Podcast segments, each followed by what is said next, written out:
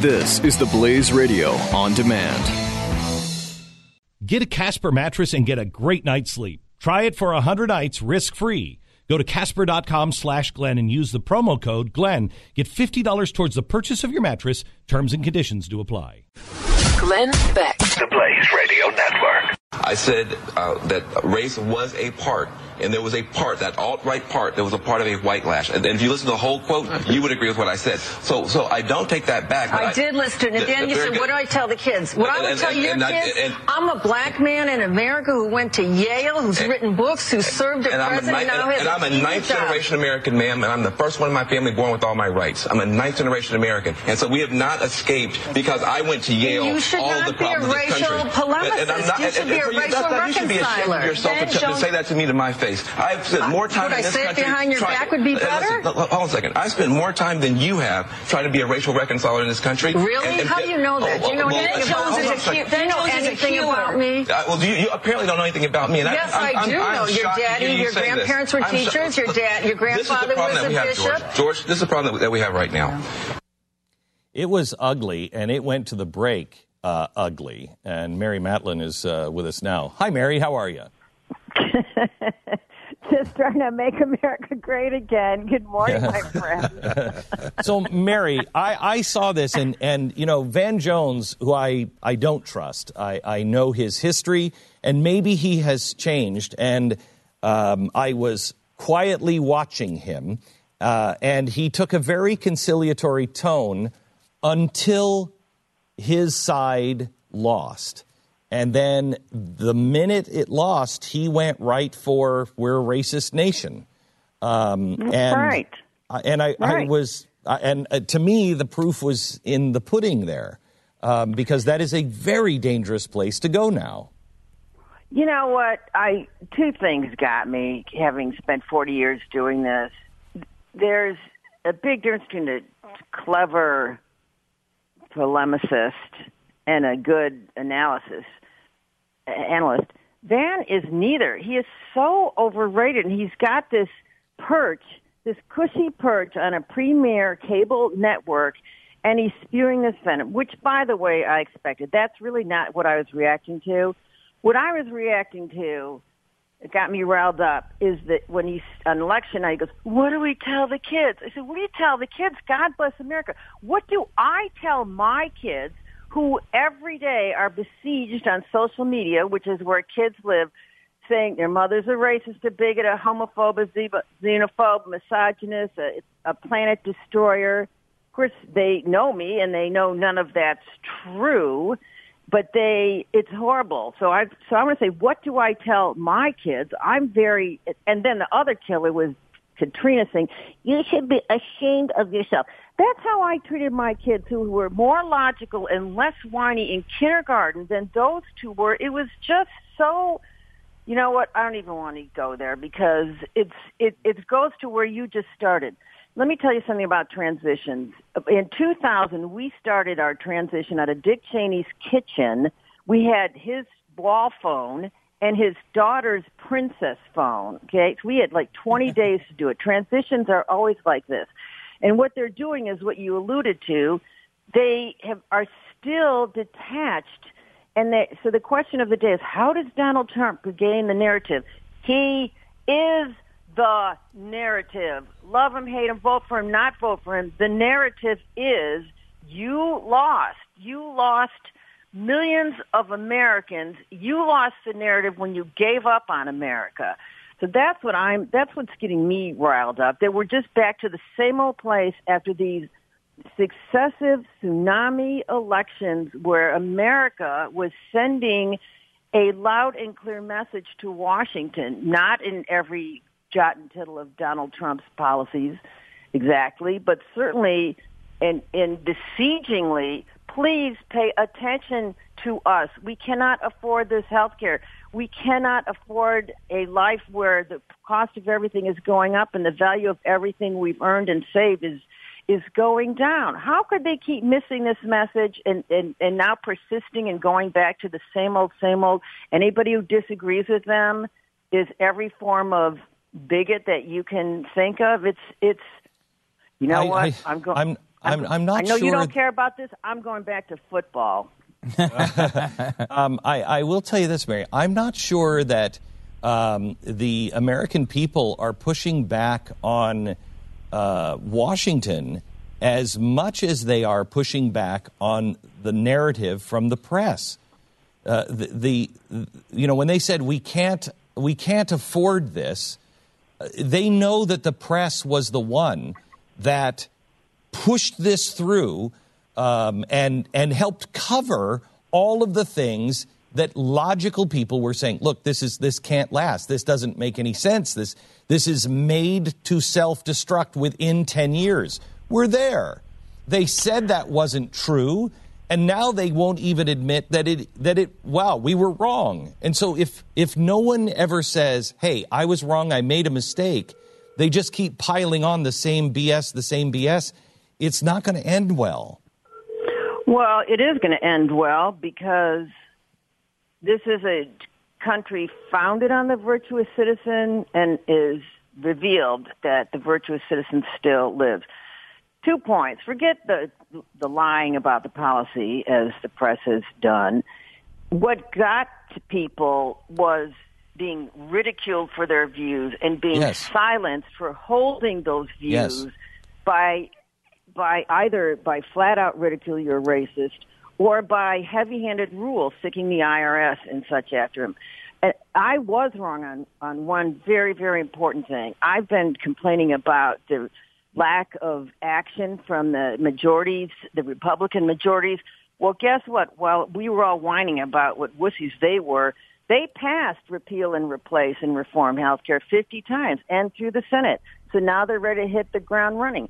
They know and have identified and have legislation prepared to roll back those executive orders on environmental and labor overreaches. They also know how to do regu- uh, uh, advanced regulatory reform, tax reform, budget reform. They've been doing all that while a lot of us, including me, were flapping our jaws about how much they're not getting done. I have, n- I have not been this excited about the possibility of resetting to get back on the path that led us to the kind of country that we all love and revere than I've ever been, ever. And I mean, I've been doing this since Reagan, since before Reagan. This is wait, really Are you saying We to have- me, you wait, wait, wait, wait, wait? This is this is uh, this is news. Are you saying to me, as somebody who was with Reagan, that you are more excited for the Donald Trump presidency than Ronald Reagan's presidency? No, I'm not. I'm saying I'm excited for the country because the country has filled not only the Congress and the Senate with people who think like you and I do, though they have been silenced too, okay, but they still continued their work. We have also filled the state houses and the state, the gubernatorial mansions and the and state legislative chambers with right-thinking people. And I don't mean right-left. I mean constructive, common sense, practical, outcome-based policymakers. Do you know this president? I know you know this because you talk about it all the time. He decimated the party. He lost f- 14 senators, 62 House seats. I know. Uh, uh, he lost thousands of legislators across the country in, in combined legislative chambers.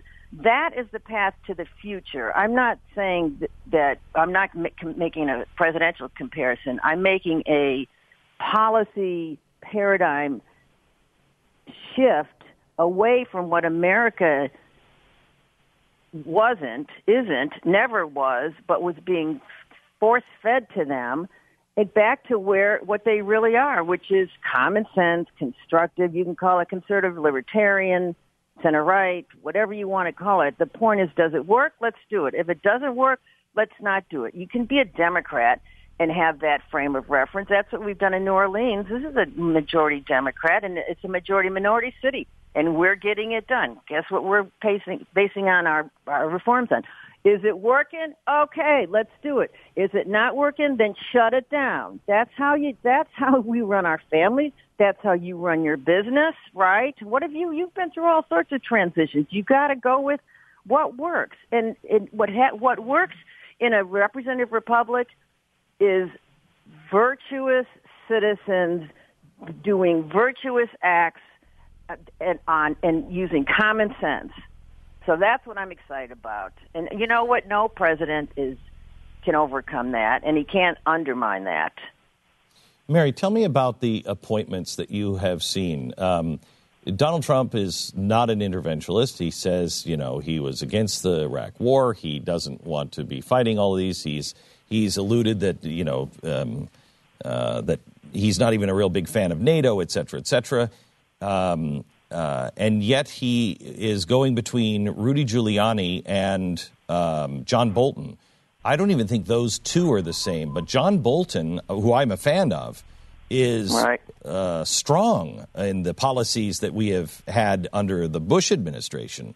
What, uh, how, what, what, what are you learning from his appointments on what Donald Trump is really going to do? Well, most of his appointments are being described or characterized by the same press who calls everybody implicitly that disagrees with them a racist. I like John Bolton. I worked with John Bolton. I published John Bolton's book.